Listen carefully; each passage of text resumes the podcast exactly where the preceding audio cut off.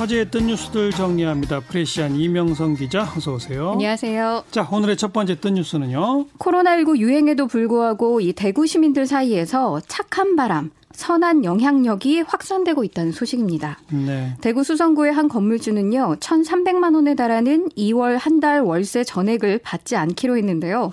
해당 건물에서 노래 연습실을 운영하고 있는 노래방 사장님의 딸은 고마워서 눈물이 났다 이렇게 전했습니다. 예, 예. 또 대구 북구의 한 건물주는요, 건물 입구에 안내문을 붙였는데 코로나19의 영향으로 모두가 힘든 시기라며 3개월 동안 월세를 20% 삭감하겠다고 알렸습니다. 음. 그러면서 세입자들에게 힘내시고 건강 잘 챙기시길 네. 바란다고 덧붙였고요. 특히 대구는 뭐 지금 거리에 사람이 없다잖아요. 네, 그렇다고 하네요. 참 훈훈한 뉴스네요, 그나마. 어, 또 하나 알려드릴게요. 이 대구 맛집일보라는 이름의 페이스북 페이지가요. 예. 대구의 맛집 정보를 공유하면서 50만 팔로워를 거느리고 있는데 어허. 코로나19 확진 사례가 잇따르면서 맛집 정보가 아니라 미처 판매되지 못한 식자재 나눔 정보 등을 올리며 자영업자 살리기에 앞장서고 있습니다. 판매되지 못한 식자재 나눔 정보? 네. 구체적으로 어떤 거란 말하는 거죠? 오늘 점심 시간을 앞두고는 돼지국밥을 2인분 가격에 4, 5인분을 준다는 식당을 소개했고요. 예. 오후 들어서는 라면 사놓은 분들 해물라면 해드시기 기똥차다며 해물칼국수 약 300인분에 들어갈 조개를요 무료로 나눠주겠다는 식당 정보를 올리기도 했습니다. 무료로. 네. 어. 그러면서 혹시 천 원이라도 금액을 지불한다면 금액 일체를 의료진들에게 기부하겠다는 칼국수집 사장님의 뜻도 전했습니다. 예.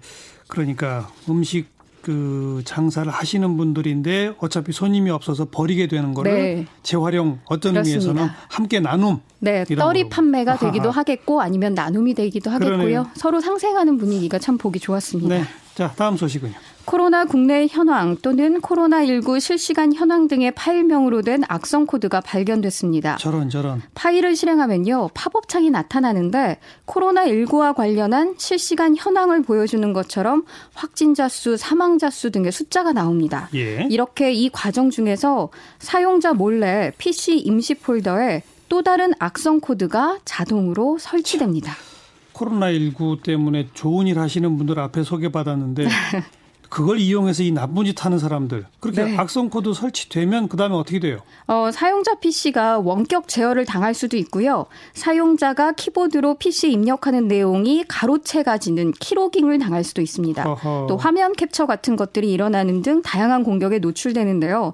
보안업체는 코로나19 현황 위장 악성 코드가 아직 본격적으로 유포되지는 않았지만 유사 변종 위협 가능성을 배제할 수 없다며 코로나19 정보는 질병관리 본부 공식 홈페이지 등 출처를 신뢰할 수 있는 곳에서 확인할 것을 권장했습니다. 네, 참 나쁜 사람들이네요.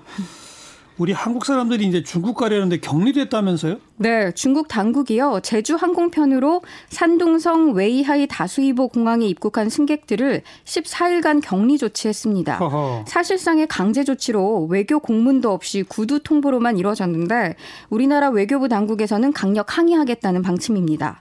그러나 중국 당국은요. 한국의 코로나19 사태와 관련해 14일간 의학적 관찰이 필요하다며 피검사 등을 통해 건강 이상이 발견되지 않아야 귀가 조치가 가능하다는 입장입니다. 예. 주중 한국대사관에 따르면 승객 167명 가운데 한국인은 19명이라고 하고요. 중국인은 144명, 다른 국적자는 4명으로 이들은 현재 온천과 호텔 등에 분산 수용되어 있습니다. 이게 완전 상황이 역전된 거네요. 그런 셈입니다. 어. 어, 현지 언론들은 산둥성 중국인들이 성 정부에 지리적으로 가깝고 관계가 밀접한 한국인의 입국 제한을 요구하고 있다고 보도하고 있는데요.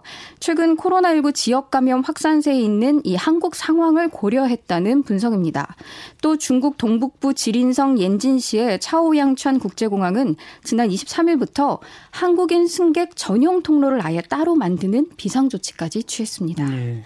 한국에 대한 경계 날로 높아지는군요, 지금. 네, 영국, 마카오, 싱가포르, 태국 등 10개국은 검역 강화와 격리 조치를 내리는 등 입국 절차를 강화했고요. 음. 홍콩을 비롯해 요르단, 이스라엘, 미, 국령 사모아 등 총 7곳은 한국을 방문하거나 경유한 외국인의 입국을 아예 금지하고 있습니다. 어허. 이런 가운데 미국 질병통제예방센터 CDC가 한국에 대한 여행 경보를 최고 단계인 3단계 경고로 격상했는데요.